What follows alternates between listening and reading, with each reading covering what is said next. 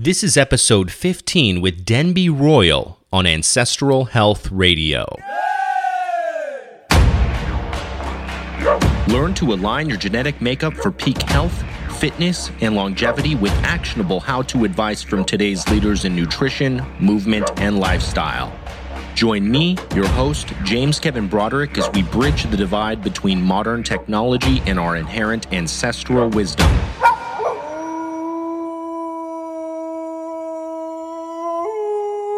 Let's take a walk on the wild side.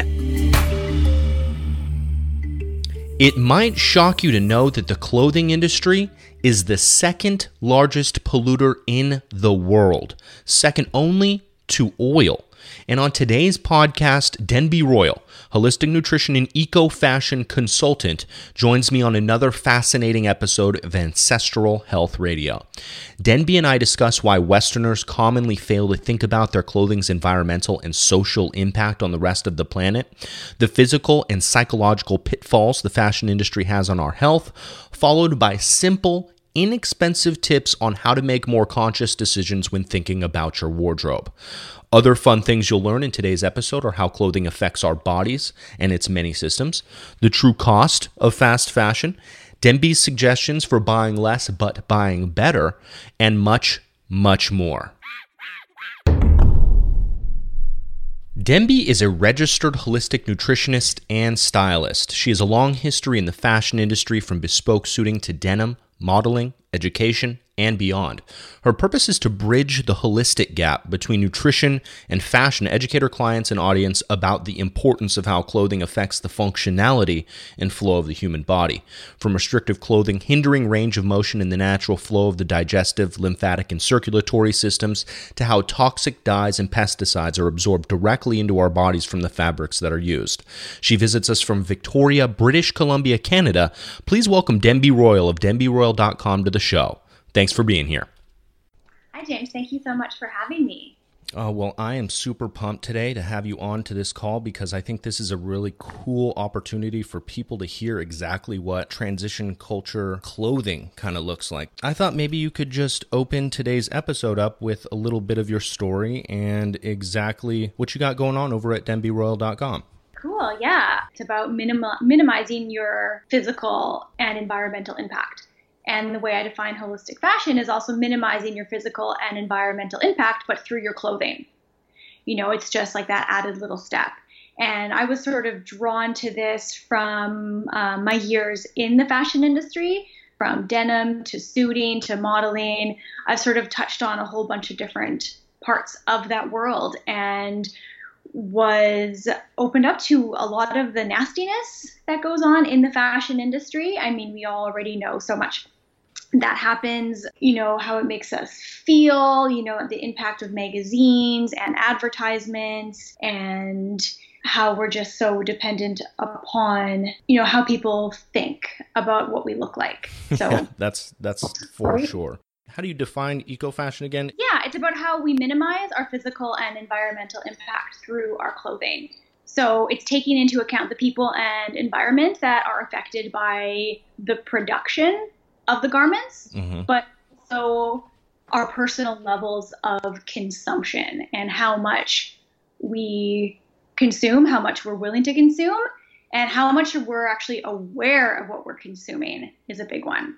And so the way that I sort of look at it a little bit differently is that I also look at how it affects our bodies and our systems too. Mm-hmm. So taking into account that our skin is our largest organ, so being aware that everything we put not just in our bodies but on our bodies is also absorbed through our skin. So looking at you know uh, the, just the pesticides, synthetic fibers that don't let our skin breathe, so the bacteria is being reabsorbed into our pores, all of that. Right. I don't think many people think that far into it either. So it's really good that we're going to be touching on this. I think I told you on a previous call that I almost live in my prana pants now. So I've kind of minimized a lot of the clothing that I have now. And I have a couple shirts and a couple pants, and that's all I have in my entire wardrobe. Yeah, I mean, that's fantastic. That's like super minimal. That's great. And uh, my friend um, Katy Bowman actually said it best in a blog post that she did a couple of months ago, where your how did she phrase it? Your if you have your movement clothing, the clothing that you wear to exercise, to work out, to hike, then you have to acknowledge that everything else in your wardrobe is your sedentary clothing. Mm-hmm. You use for sitting. that's that's cool. that was like, like that was huge for me, right? It's like, oh yeah, I mean that that's really what it is. So it's about understanding that we need to be able to move in everything that we wear. And I mean, guys, guys do have it a little bit easier. You are capable to move in a lot more of your clothing than women are. You don't have so many things that like women were expected to wear, but are incredibly restrictive and really limit us from doing so many things. Mm-hmm. And w- what are some of those things? Oh gosh, like high heeled shoes.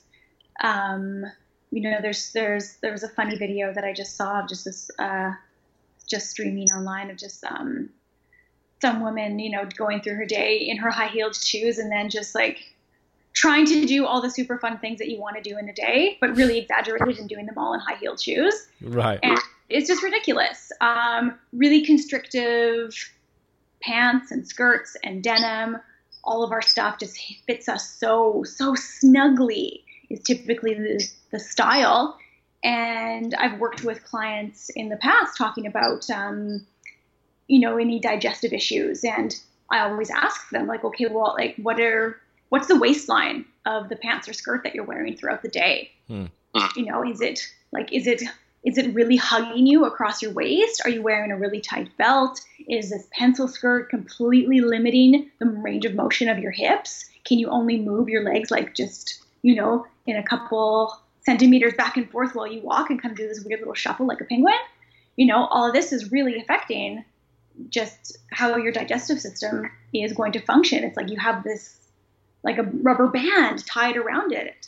And if you're getting digestive issues at the end of the day, well, it's a huge factor. For my girlfriend, one of the first things she did was switch to a wireless bra. Yeah, without a doubt. And there is a whole bunch of information online now talking about um, the effects of underwire bras on women's breasts and just the, affecting the shape of our breast, but also the health of all that lymphatic tissue that's in there as well. So your lymphatic system is your immune system. So if you're putting anything that's hindering the flow of your lymphatic system, it's preventing your immune system from functioning properly. That that's very very important to know. And mm-hmm. we were discussing a documentary on a previous call. And it was about fast fashion and we'll we'll put that documentary it's called The True Cost and we'll put that in the show notes for people. Um, can you tell us a little bit about what fast fashion is? Yeah, totally. Um, that documentary is amazing, by the way, and I really recommend everybody heading over to Netflix and watching that. It's such a fantastic breakdown of what's going on. It was an eye opener for sure. It is, isn't it? And yeah. it's like, it really humanizes the whole process, and um, it really breaks down to what fast fashion is. So it's typically in the fashion industry. There's four four seasons of clothing. You know, kind of broken down mostly into two. So you have your fall winter, and then your spring summer, mm-hmm. and maybe there'll be a resort or a holiday collection that comes out. You know, but um, what fast fashion has done is it now releases about 52 seasons of clothing a year. Wow. So yeah, so what that's doing is it's just to shift more product to look after the interest of big business. It wants you back in the store every single week. Mm-hmm. Yeah, so, this this goes back into the head games that we were talking about earlier, right? Yeah, it t- plays a total head game. It makes you it makes the consumer want to keep checking back into that store, looking back and saying, "Oh, you know what? Oh, I'm you know, without even realizing that there's going to be something new. They're going to go back and they're going to keep on checking and they're going to look. And I mean, because fast fashion is produced so cheaply, you're likely to buy something no matter what when you go in. Yeah, and this is all a result to these auto cravings that we have. So these auto cravings that would have kept our hunter gatherer ancestors alive, you know, it would have forced us to go climb on the edge of that cliff to get that hive of honey because we need that glucose to survive. But now it's keeping us in this loop of consumption and dissatisfaction because we have this artificial craving for more stuff. So we're trying to attain more stuff. And fast fashion is really feeding into that because it's giving us this stuff that we want at a really, really low price and a low monetary cost for us, but a huge cost to the people who are making it and to our planet. Yeah, and it's it's super super wasteful as well, right? One of one of the things I did not know before watching that documentary, and it's something that I, I definitely managed to highlight was that the fashion industry is literally the number two most polluting industry on earth, second only to the oil industry. I think it's important for people to understand that, and especially if they're on their path to rewilding or ancestral health, that they they understand that we're not talking about a little waste. We're talking about a lot of waste here. we all know the oil industry and the petroleum industry is doing to the planet, and the fashion industry is right behind that. And even putting into perspective that you know only 10% of all the clothing that's donated in the US. So this is the stuff that we don't even think is getting thrown away. This is what we're donating. Only 10% of it actually gets sold. Wow. Yeah. Yeah, and and we're talking about gets sold at like your local thrift store, consignment store, right? yeah. Consignment store might be a little bit different because just the way this, that's structured, but it's anything that you would donate to um, to charities or to Goodwill. Only mm-hmm. 10% can actually get used because we've just bought so much. That is crazy. Yeah, I, I wrote down a couple things from that because I thought it was so eye opening. Like, uh, and from that, 11 million tons of textile waste just from America alone get shipped to third world countries. I mean, that's whoa. Yeah. that's absolute. That's incredible. I had no idea about that whatsoever. And so, what are the social effects of fast fashion? Oh, gosh, there are a ton. Um, well, number one, it's made the fashion industry the most labor dependent industry in the world. So, you know, the industry where we're throwing some of the most stuff away is also the one where there's more people making more and more of it every day. Um, the impact of the disasters that have happened. So, most of us have heard about what happened in Rana Plaza in Bangladesh, where a thousand people died as well. So, the workers had actually pointed out um, to their management that this building was structurally unsafe. And within the same year, that the most the highest profits in the fashion industry was also the year of the worst fashion industry tragedies. So the most deaths in factories happened in the same year of the highest profits. Wow. And there, and yeah. it, again, it it wasn't like a, a few people died here and there. You know, it, and when you look at the numbers, and if you if you watch this documentary that we're we're talking about the true cost, the numbers are crazy because they're up into the hundreds, the hundreds, and the what was it? it what is the plaza called again? Rana Plaza. Rana Plaza. Yeah, the Rana Plaza disaster. That it mm. was over a thousand people had died. Insane. Maybe that moves us into fair trade practices. What is fair trade exactly? Fair trade is basically also my definition of what uh, like holistic fashion is. It's just taking the environment and the people into account. So it's making sure that the workers are being paid a fair living above living wage, because what a living wage is in different parts of the world can be incredibly low. But um, just making sure that they're getting they're getting equal and fair compensation for all the work that they're doing. In like i mentioned in the most labor dependent industry on the planet we just want to make sure that the people who are making all this clothing are being paid a proper wage and able to live a decent life. And what's great about the true cost is like i said it really humanizes it. So it really tells a lot of stories about garment industry workers and what a lot of them go through and what their day actually looks like Mm-hmm. So to make that T-shirt that you're going to buy for your kid for five dollars, and you know just going to toss it, or you know the outfit that you wear to wear out one night and then you know you never wear it again, and it just collects dust in your closet, or you end up throwing it away a few years later. You know, like the story of the person who actually made that. You know, maybe this person's been you know, living in housing outside of a factory and hasn't seen their kid in years because they have to send money to their kid who lives in a village miles away and they can't get to them. Mm-hmm. Sometimes these people will have, yeah, their their child in another village, and they won't see them but once a month. Exactly. Yeah, even less than that, once every few years too. Once every f- few years. Wow, that's. if you can't get back, if you don't, um, you don't get time off. Wow, that's um, that's upsetting. You only make enough money just to send to them so that they can have a decent life. You don't have enough money to go see them. This consumer-driven society, it seems like it's people versus things. Yeah, it's it's heartbreaking. It's heartbreaking, and I mean, majority of the people working in the garment industry are women hands mm-hmm. down. You know, it's the biggest employer of women on the planet. All right, let's so let's talk about some of the things that we can do about it. What what are some of the things that we can do to make some conscious decisions about our wardrobe? Probably the first thing is just buying less. you know, buying less but buying better. Mm-hmm. Just commit to buying better quality less of the time and we need to stop thinking about fashion as a disposable product. I mean, we do have a biological need for adornment, and that goes without question. We know we have personal uh, personal styles and interests and personalities, and we want to represent our individuality through mm-hmm. our clothing.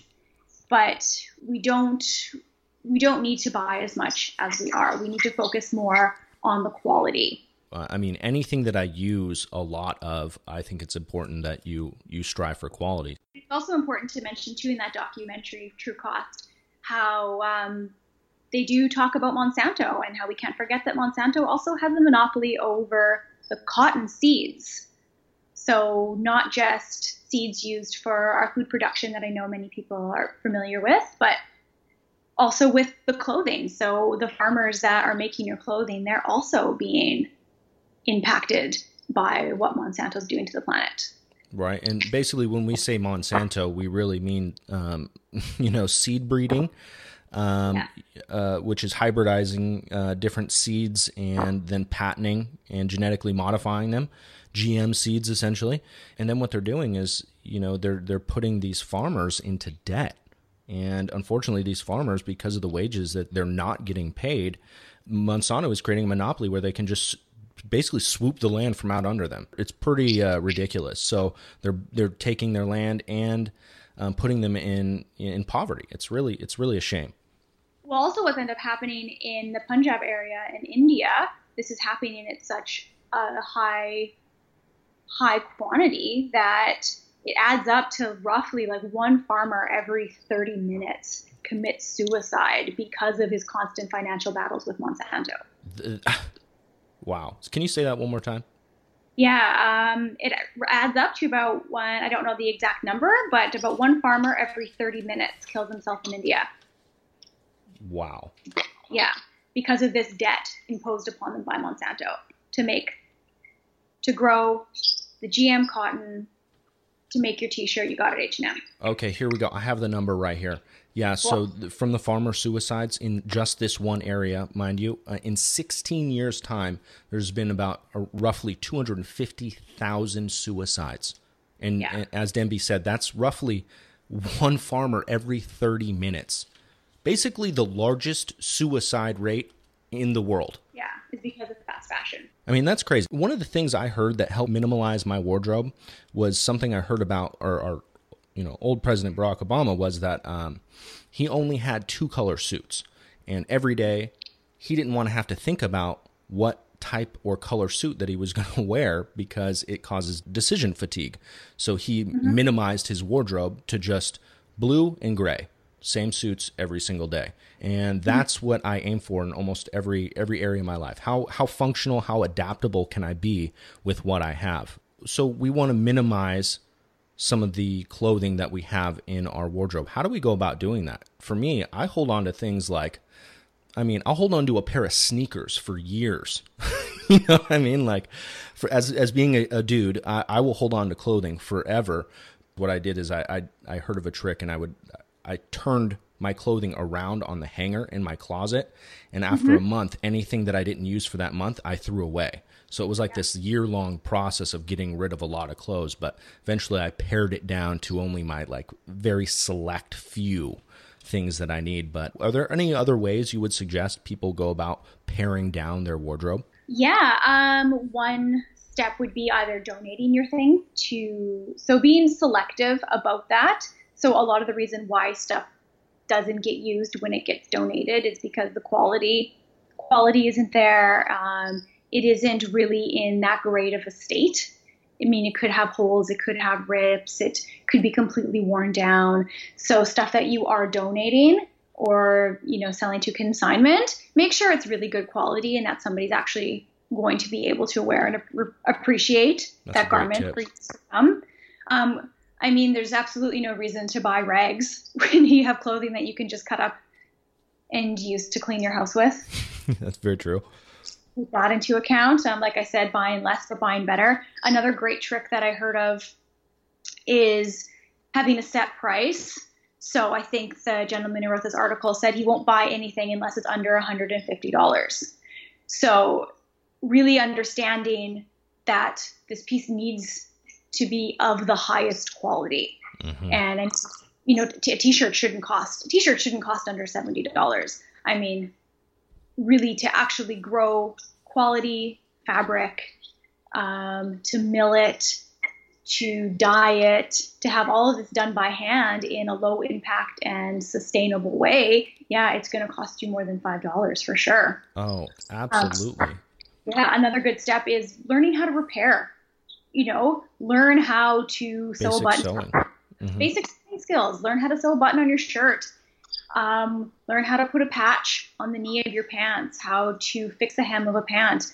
All of these things are within our capabilities to do, but we're just stuck in this loop of just, you know, mindless consumption that if something, you know, is ripped, we'll just toss it. Yeah. There are tons of amazing tailors out there, people who have, you know, dedicated their lives to, you know, making handmade garments and repairing them they're out there. Um, buying better fabrics as well because they're easier to repair. you know, the fabric, the easier it's going to be for somebody to fix it. I don't know how many times you know you buy this fast fashion T-shirt and then you know after a couple of washes the seams are tilted. You know the hem is jagged or it's you know has little ripples in it. It's right? done, yeah. And you know I think it's important you said something to me on the call before this that I think it was important that people um, hear was that you know I was wearing like this old Hanes kind of like synthetic, just this old beat beat up kind of uh, moisture wicking type shirt on, and you had said to me, you know, I was saying that oh yeah, I still have this and I'm trying to replace some clothing and everything, and you said you know it's important to understand that it's a gradual process and that not everybody's going to have the money to spend on like a you know a 65 80 90 dollar hemp t-shirt. You know what i'm saying? So it, it's important to understand that you know you don't have to go run out and get rid of all your clothing and try and find these eco-fashionable brands right? We're talking about trying to find that middle ground and finding these consignment places where you can still express your your individuality and your personality but on a budget right? On a budget yeah. And you know asking yourself like if you're getting if you want to add something to your wardrobe you know, is this replacing a negative in my life? It's mm. like, well, this, you know, organic cotton t-shirt is really beautiful, but I already have a t-shirt that's just like it that I wear all the time and I still really love. So do I need to buy this right now? Probably not. Mm-hmm. But I'll keep it in mind when I can't wear this one t-shirt anymore. Yeah, you know, well, so it's just it's just finding a reduction in our consumption at the end of the day what we really need to focus on. So it's not about like flipping your whole closet at once and switching it all over to organic and sustainable right. and putting yourself in debt in the process. No, yeah. that continues to feed this consumption beast in a capitalistic market, right? Yeah, absolutely. So working with what you have and when you need to buy something, you know, if you haven't bought a ton because you've been using what you already have, you likely will be able to afford that organic cotton T-shirt. Mm-hmm. You know, another good thing is when you um, when you find brands that you really like that meet all of your ethical standards, you know, sign up for their newsletters or follow them on social media. You know, many brands they're going to have off-season sales, so not just at the holiday or end of season anymore, but they might just like put out a random discount or promo code that's only available through their newsletter or for their social media followers. Yeah, I, I hope you know your inbox isn't flooded with already too many newsletters like mine is, but um, yeah. that's a great suggestion, most definitely. And you you brought up organic cotton, and I've heard you mention that a couple times. Is is there any other type of plant or animal fibers that you would suggest that we look into maybe when we're looking to purchase some of these materials? Yeah, without a doubt. So if we're going to look at, say, athletic apparel, and we want to replace a lot of the synthetic fibers that we have in our closets, because mm-hmm. uh, one of the big impacts about synthetic textiles is not only do they prevent our bodies and our skin from breathing properly when we wear them, but what they also do is every time you wash a synthetic fiber, you have these little microparticles and little fibers that are released from the fabric, and those get into our waterways. And the majority of those massive islands of plastic in the ocean are actually from these little micro particles of synthetic fabric. Oh, I think I, you know, I saw you share a really good video on that. I'll, you know, I'll share that in the show notes also for you guys. Yeah, that's a great little, it's a great little video on the topic.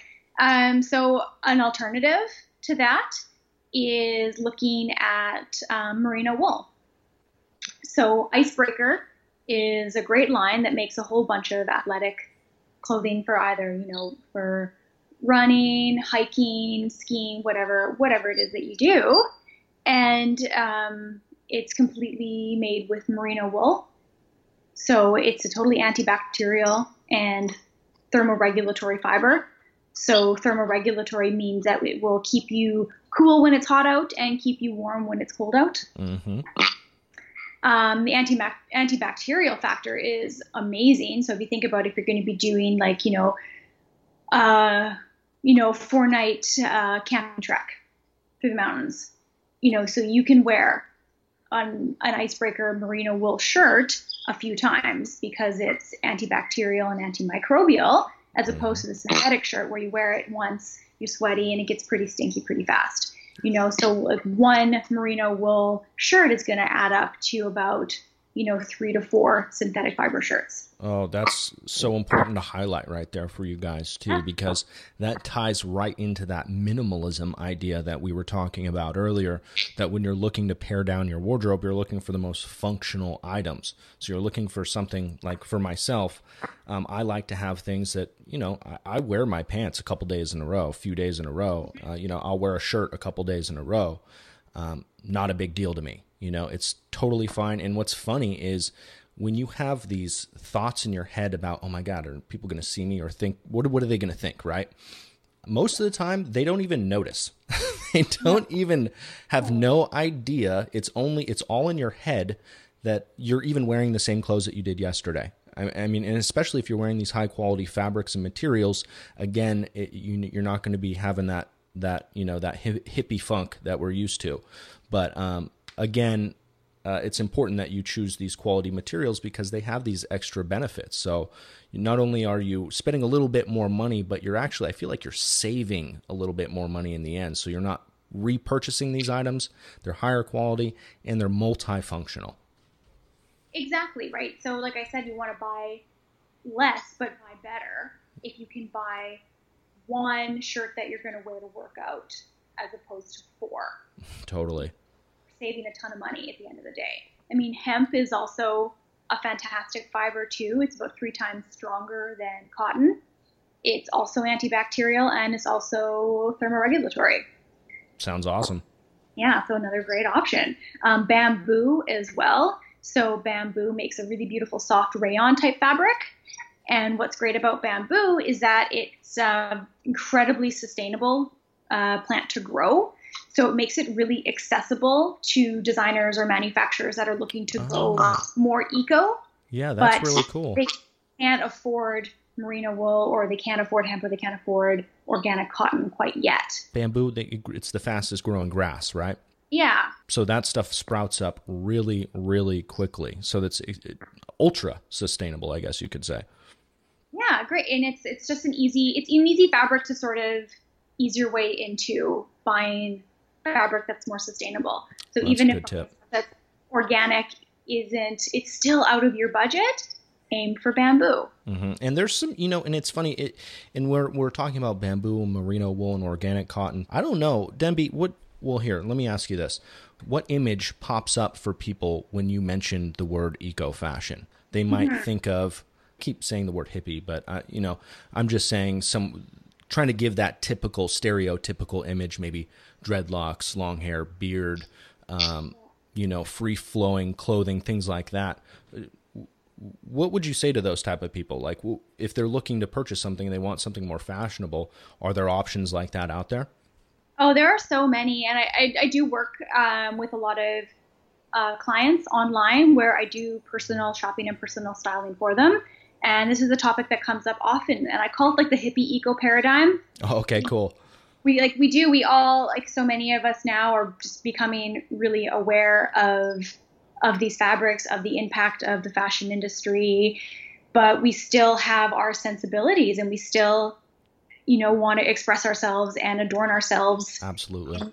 The way that, you know, the way that we want to. And that's totally cool. And there's a lot of stuff, the most widely available, you know, eco fashion clothing, it doesn't really reach those sensibilities. But there are tons of brands out there that are doing beautiful things. So, like Icebreaker is making incredible technical fabrics so for high level athletes can wear icebreaker. Patagonia is in that category as well. They do a lot of recycled recycled fabrics, organic cottons, and I mean their mission statement from the get-go, from the inception of Patagonia, you know, is to build the best product and to cause no environmental harm and to use their business to inspire and implement solutions to environmental crisis. That's so, so beautiful from, right there. From yeah. the get-go, they're like environment first, profit second.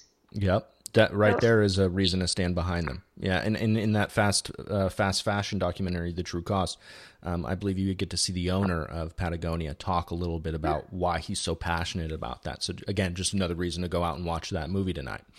Yeah, especially what Patagonia did on what they've been doing on Black Friday as well. Oh, what so are they doing? They, so on Black Friday, instead of putting anything on sale, they actually donate 100% of the profits to uh, charitable causes. Oh, that's so rad. Yeah, 100% on Black Friday. Everything you that's buy. That's super cool. Yeah, that's amazing. Um, you know, other really great brands that like I personally wear. I really love Conscious Clothing, which is in, based in Michigan. They make really beautiful organic clothing for women and children. Um, People Tree, that's mentioned in, actually highlighted quite a bit in the True Cost documentary. Mm fantastic revolutionaries in the industry. Um, Synergy, a company based out of Santa Cruz. There's also Fair Label, Labor, Low Impact Dyes.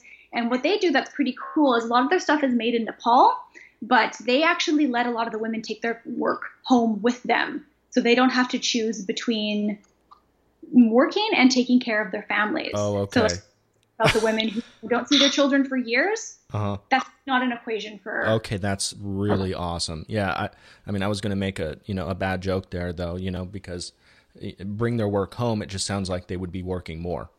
you know what I'm saying? Like, but but again, that's that's really awesome that that that they allow that. So. Yeah. Mm-hmm. Um, other great ones coming out. Um, older brother. That's a line that's actually they call they say they make universal garments for people. So everything that they make is unisex. It's all natural dyes. They try to, you know, mix between like plant-based designs and contemporary. So they're really trying to break out of that, like I said, that hippie eco paradigm, mm-hmm. and just clothes that are super classic, super clean. You know, you could literally wear one of their t-shirts every single day, oh, and nobody. Cool. Right? Yeah, there's a huge market out there. I feel like for that gray area right there. Yeah, and I mean, like um, Stefano. A lot of people ask him what he wears all the time too, and he really wears like two brands. He wears Seed Yoga, the pants that he wears, which are made by a dear friend of ours in Calgary, in oh, Canada. those are so cool. Yeah, and those are all organic hemp, made really small scale. Um, you know, amazing. And Jungmaven, a line of organic hemp, you know, t-shirt, sweaters, and dresses and whatever for men and women um, out of LA and their goal is to have everybody in a hemp t-shirt by 2020 it's a great mission. Yeah, yeah great mission. Um, i mean there's so many like one of my like my personal favorites right now i really love this brand called specs and keepings. For me, just aesthetically, I think that they're one of the most beautiful. And they're just a great example of um, reusing a lot of fabrics, which a lot of lines are doing too. So even when you're taking into account all these different factors of switching to a sustainable wardrobe, another one is just looking at a line that's zero waste, hmm. which a lot of a lot of brands are now. So like Specs and Keepings, every little every piece of fabric that's cut from the original design everything is used in either like craft projects or incorporated into something else. There, yeah, there's so many lines that are doing that as well. So there's a lot of ways to really look at sustainable fashion and eco fashion that isn't just necessarily, you know, breaking the bank on a lot of really expensive pieces. There, there's so much that you can do and so much that you can look at. And that's what I really work with a lot about my clients is sort of breaking that down and providing them with a variety of options to how to really get their foot in the door and break out of this fast fashion paradigm. So, for your uh, consulting, what if somebody wants to get in contact with you for that, or wants to know a little bit more about that? How would you say they do that? Yeah, the best way is just to send me an email. So just head over to my website, denbyroyal.com, and there's a contact me page on there. So you can just send me an email and then just ask me a couple of questions so i mean i like to i like to tie it in with the nutrition because it is a whole holistic approach so understanding and looking at how the, the clothing that you're wearing is really affecting your the systems of your body. Oh no way. And, yeah, and how to really look at this full holistic package of your food and your clothing and how it's affecting how you move on the inside and the out. Um, but yeah, what I do is I just you know, sit down and have a good chat, you know, via Skype with my clients and just look over what what goals they're looking to reach when it comes to their fashion, um, how they want to start editing their closets and incorporating a lot of these holistic brands and taking their budget really into account. So then from that, I just provide them with a whole package full of what I think works for them. That's really cool. Um, so where, where did you get some of this inspiration anyway? Like, was there anybody who kind of influenced you along your journey towards eco fashion? Yeah, there, there's been a few things. So just my, my own personal um, experience in the fashion industry and looking at just you know the impact to our planet and thinking god there, there has to be more there has to be more to this mm-hmm. um, you know I've, i mentioned it before but um, in when i was studying holistic nutrition and you know seeing my professors talk about you know the importance of living holistically but then they'd be you know sitting there with like this like you know wearing fast fashion or like this you know design this designer yeah. handbag that was made in China in horrible conditions you know so just a lot of like yeah okay but like I think there's something missing here they had their blinders on yeah absolutely yeah. so I mean like a big influence would be um, Katy Bowman as well she was Katy. the first Katy the first person who I ever heard really talk about this as a thing and how your clothing is affecting your body um, she has a couple of great resources as well. She did do a podcast um, on her nutritious movement podcast called um, the Fashion Movement, which is a great one that I think everybody should listen to, where she really gets into the gets into the more technical and science based parts of how this is affecting your body. Oh, perfect. We'll link that up. Yeah, and also she did a post um, called I think it was like movement and eco friendly clothing and why they're technically the same thing. I think I read that one. I think you're yeah. featured in that one, I believe him and so Stefano as well, as long as a few other people, amazing people. But she that's where she does mention about the difference between like your movement clothing and your sedentary clothing. Oh, okay. So it is that article. All right, and uh, yeah. I'll find that for you guys after this, and I'll be sure again to link that up in the show notes. Um, you I'll make what? sure that you have all links to all the brands that I've mentioned. Yeah, I, and definitely we'll get together and talk about that and make sure we have all those. And you know what? Real quick, um, I, I I know that you and Stefano spent some time abroad, right? So he was talking about a little bit of your story, and um, you know, it, it's a stark contrast, right? So you guys were where? lived in Italy and France for a few Italy years. Italy and France. Okay, so can you contrast your time in Italy versus the time where you are now and how you dress now? Yeah, actually, where I live now and where I was in Italy, the climate's very similar. So as opposed to like what Stefano mentioned, having like all these different all these different wardrobes for the different activities. Mm-hmm. you know, I tend to I tend to be wearing very similar clothing that I did in Italy as I do here, just because it's a very humid climate. Um, you know, a lot of like a, a, lot of wools, a lot of fabrics to keep you dry in the rainy seasons. But um, Italy was also really influential for me for how clothing's made because it's very regional. Italy is still known for its textiles, and they're still the, one of the biggest textile exporters on the planet. And it's very regional. So when you live in one area, you tend to wear a lot of the clothing that's made and manufactured in that area. And they take a lot of pride in that in the same way that we're aware of how they take so much pride in their food or, you know, they're all over. Right, definitely. Right. So, you know, like we, everyone outside of Italy, you know, we don't get the best olive oil and we don't get the best cheese. They tend to keep all that for themselves. Clothing's no different. They tend to keep all the best and keep it in the country. okay, that's good to know. Yeah, I was really opened up to a lot of a lot of really beautiful, um, a lot of beautiful designers and artists, and you know, just a whole wide variety of beautiful fabrics that we're not access to as much. And because it's kept regional, the price is incredibly fair.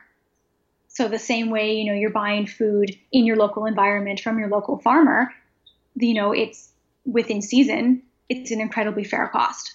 So clothing in Italy is also treated the same way. Wow. Did you still have this mentality of eco fashion while you were in Italy at that time? Yeah, yes and no. Um, in the same in the same gamut as talking about food is when you're in a country like that, you tend to eat better without even knowing it.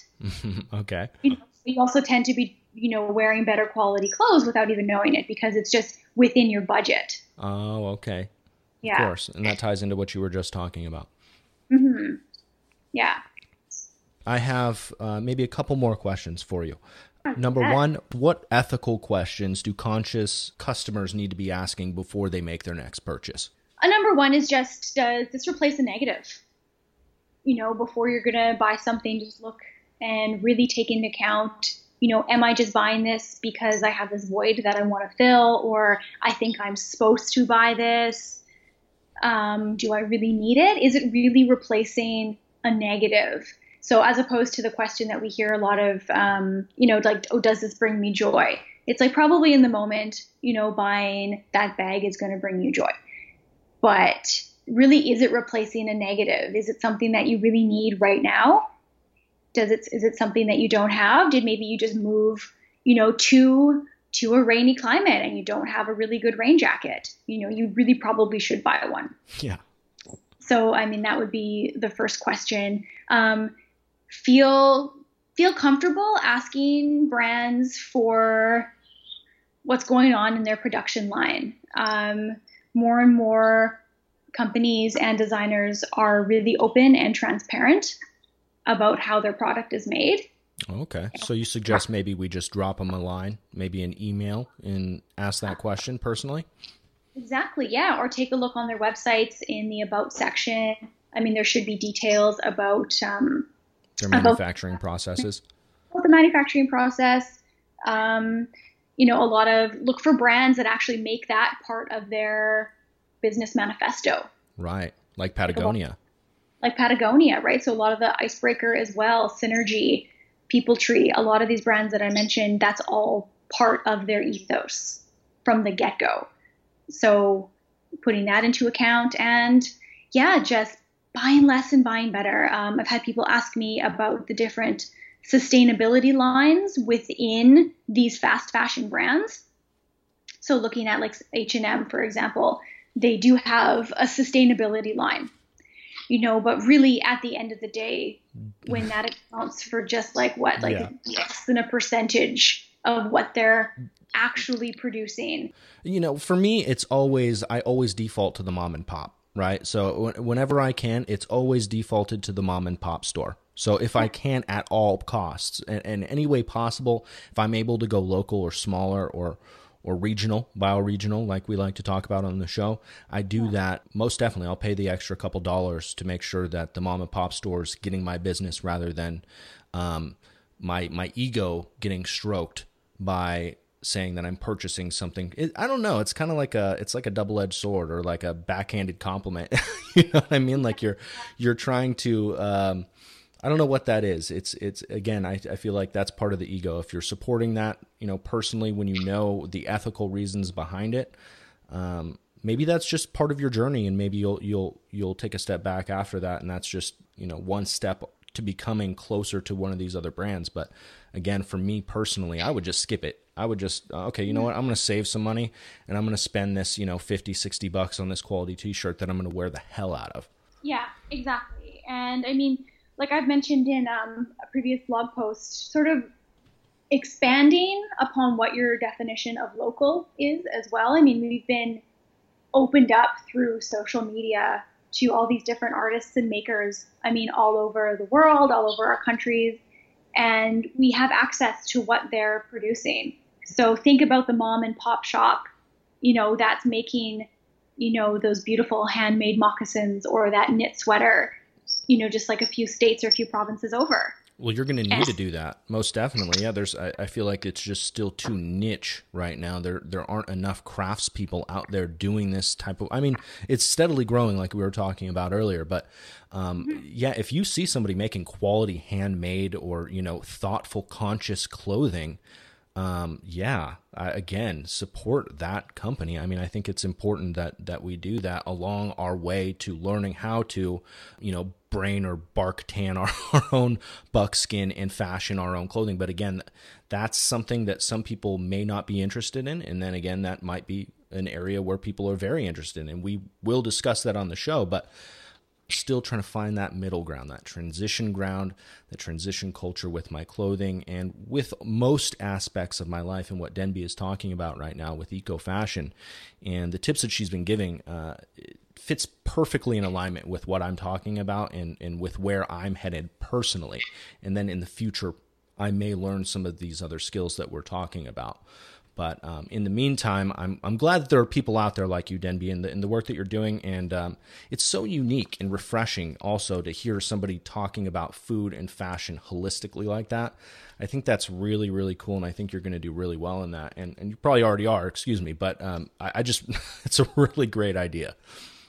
Ah, thank you so much. I really appreciate that. I really appreciate the platform as well and, and what you're doing too, and just your your perspective on the whole the whole rewilding scene too is is also really refreshing. Thank you. I'm I'm very appreciative of that. And it, is there other places online that you hang out by chance other than your website at denbyroyal.com? Yeah, you can just come check me out on Instagram. So it's just at Denby Royal. Um, Facebook as well. Mostly, I'm on I'm on Instagram a little bit more than I than I am on Facebook, so it's probably a better place to find me. And yeah, and that would be it other than my website. Well, thank you. You know, that concludes today's episode. I'm James the Hairless Ape Broderick, along with Denby Royal of DenbyRoyal.com, signing out from Ancestral Health Radio. Until next time, remember to take a walk on the wild side.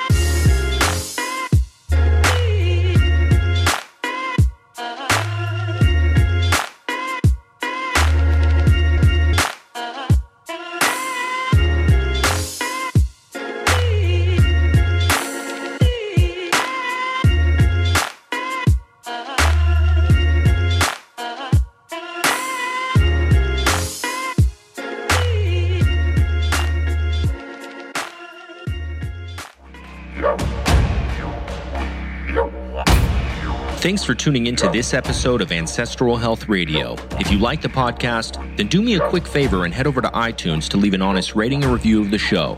This helps improve the show's ranking and visibility with other would be hunter gatherer gardeners just like yourself. But if you can't do that, I'll totally understand. We're still cool. But maybe you could share this episode on your favorite social media network, or at the very least, continue the conversation with myself and the tribe on the official Ancestral Health Radio Facebook page. But whatever you do, remember to check out all the resources mentioned earlier in this episode by reading the show notes at ancestralhealthradio.com. Yo.